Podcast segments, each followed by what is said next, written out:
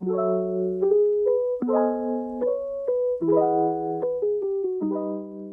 đang nghe Educast, kênh truyền thanh về giáo dục của ELAB Asia, được đăng tải thường kỳ trên website cunghoc.edu.vn và nhóm Facebook Cộng đồng Nhà giáo đổi mới. Trong những khoảng thời gian căng thẳng, không phải lúc nào cũng dễ dàng để tìm được những từ thích hợp để nói với học sinh. Dù là bạn đang bực bội, khó chịu hay chỉ đơn giản là bận rộn, sẽ khá khó để gạt những cảm xúc đó sang một bên và dành thời gian lắng nghe mối bận tâm của học sinh. Tuy nhiên, đáp lại học sinh với sự thấu cảm trong những thời gian này là rất quan trọng. Đó chính là một cơ hội cho bạn kết nối với học sinh và xây dựng một cộng đồng lớp học nơi tất cả các học sinh đều cảm thấy an toàn và có thể phát triển. Không có một mẫu câu đúng tuyệt đối khi thể hiện sự thấu cảm cảm.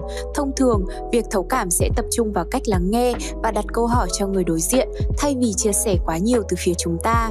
Dưới đây là một số câu để mở đầu một cuộc hội thoại thấu cảm mà bạn có thể sử dụng với nhiều mục đích khác nhau. Khi học sinh đến gặp bạn với một mối bận tâm hoặc lo lắng, bạn có thể sẽ nghĩ rằng bản thân mình biết mọi chuyện. Bạn có thể sẽ cố gắng giải quyết vấn đề ngay lập tức, nhưng khi làm vậy, có thể bạn đang quá vội vàng đi đến kết luận mà không có tất cả những thông tin cần thiết để hiểu vấn đề của các em. Điều đó có thể khiến các em cảm thấy thất vọng và không được thấu hiểu Tình huống này có thể đặc biệt khó khăn đối với một số học sinh, bao gồm những học sinh nhỏ tuổi, học sinh ngoại quốc và các em có cách suy nghĩ hay cách học khác biệt. Có thể các em sẽ không dễ dàng để diễn đạt mọi thứ bạn cần biết về tình huống mà các em đang gặp phải. Trước khi chuyển sang giai đoạn giải quyết vấn đề, hãy tìm hiểu nhiều hơn một cách cởi mở, đừng đưa ra những giả định hay áp đặt quan điểm của bạn. Hãy sử dụng những câu mở đầu như Em có thể nói thêm một chút cho tôi nghe không? Em có thể nói cho tôi biết em đang cần gì không? Có điều gì khác mà em muốn chia sẻ không? Em có muốn cô, thầy giúp đỡ trong việc này không? Những cách mở đầu này có thể giúp giáo viên thu thập thêm thông tin và tạo ra những thay đổi tích cực đối với mối quan hệ với các học sinh của họ. Khi học sinh bắt đầu nói chuyện thoải mái hơn, hãy đảm bảo rằng bạn đang thực sự lắng nghe kỹ những gì các em nói, thay vì nói rằng em cảm thấy bực bội vì bạn bè đã cô lập em. Hãy phản ánh lại những gì bạn đang nghe được. Điều đó giúp học sinh có cơ hội phản hồi lại cho bạn nếu bạn đang hiểu sai hướng những gì các em muốn truyền đạt.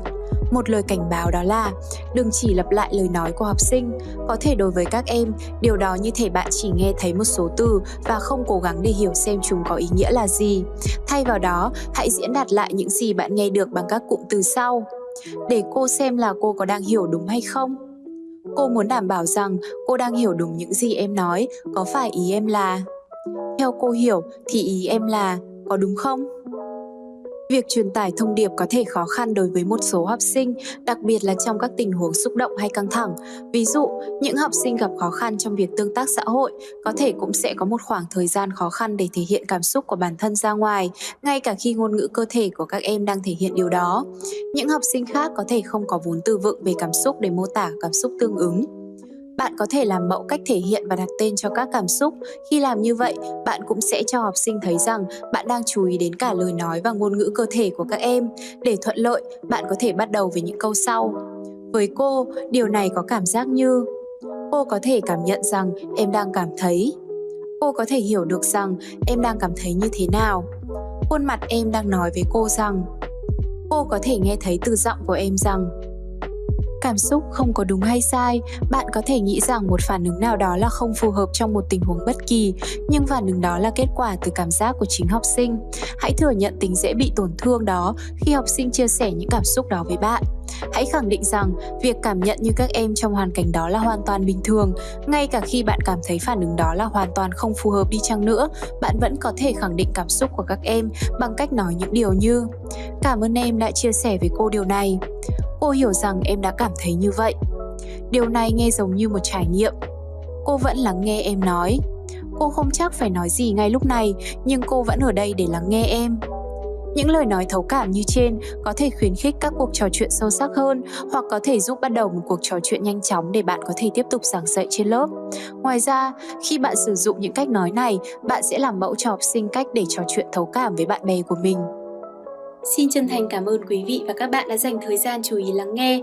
Mọi ý kiến đóng góp xin vui lòng gửi về địa chỉ email educast.elabasio.org và đừng quên cập nhật những số Educast mới nhất được đăng tải trên website cùng học.edu.vn và nhóm Facebook Cộng đồng Nhà giáo đổi mới. Xin hẹn gặp lại các bạn tại Educast số tiếp theo. Chúc các bạn có một khoảng thời gian thú vị.